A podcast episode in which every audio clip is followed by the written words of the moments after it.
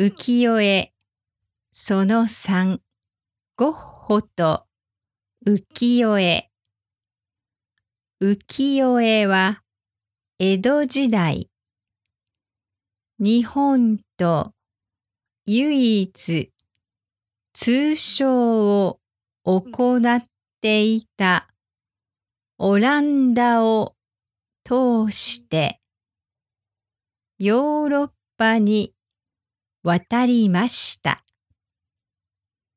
陶磁器などを包む干渉剤として使い古しの浮世絵が使われていたのです。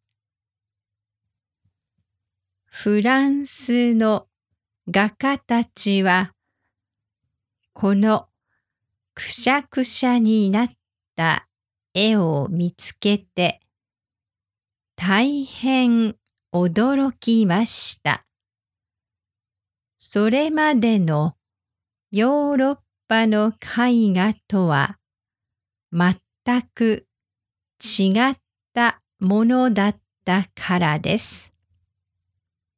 さらにパリ万博が行われ、日本の工芸品が出品、展示されたこともあって、日本ブームが起こりました。これがジャポニズムです。ジャポニズムに浸水した画家たちはたくさんいたのですが、中でもゴッホは熱心な浮世絵コレクターでした。当時、ヨーロッパでは浮世絵は大変高価なものでしたが、ゴッホは貧しいにもかかわらず、500点近い浮世絵を集めました。特に歌川広重が好きだったそうです。日本に憧れて日本に行ってみたいと夢見た彼は南フランスに引っ越しています。暖かい自然豊かな場所に行けば日本人のように生活できると考えたのです。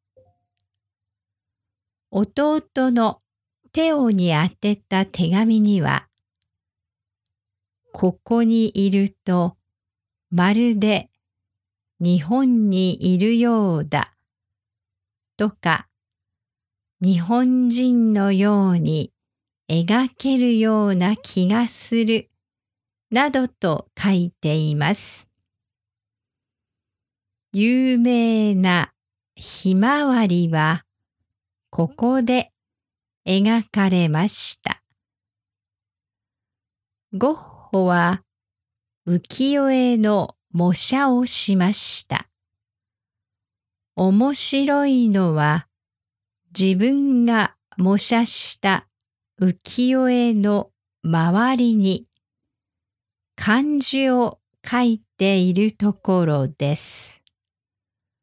本物の浮世絵よりももっと日本的にしたかったのでしょう。自分の作品の背景にも浮世絵を描き込んでいます。有名な作品がタンギーじいさんという絵です。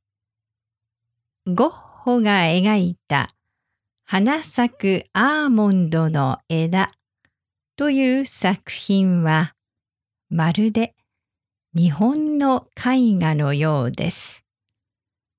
日本にはゴッホのファンがたくさんいますが、もしかするとゴッホの作品は浮世絵を見ているような懐かしい気分にさせてくれるのかもしれません。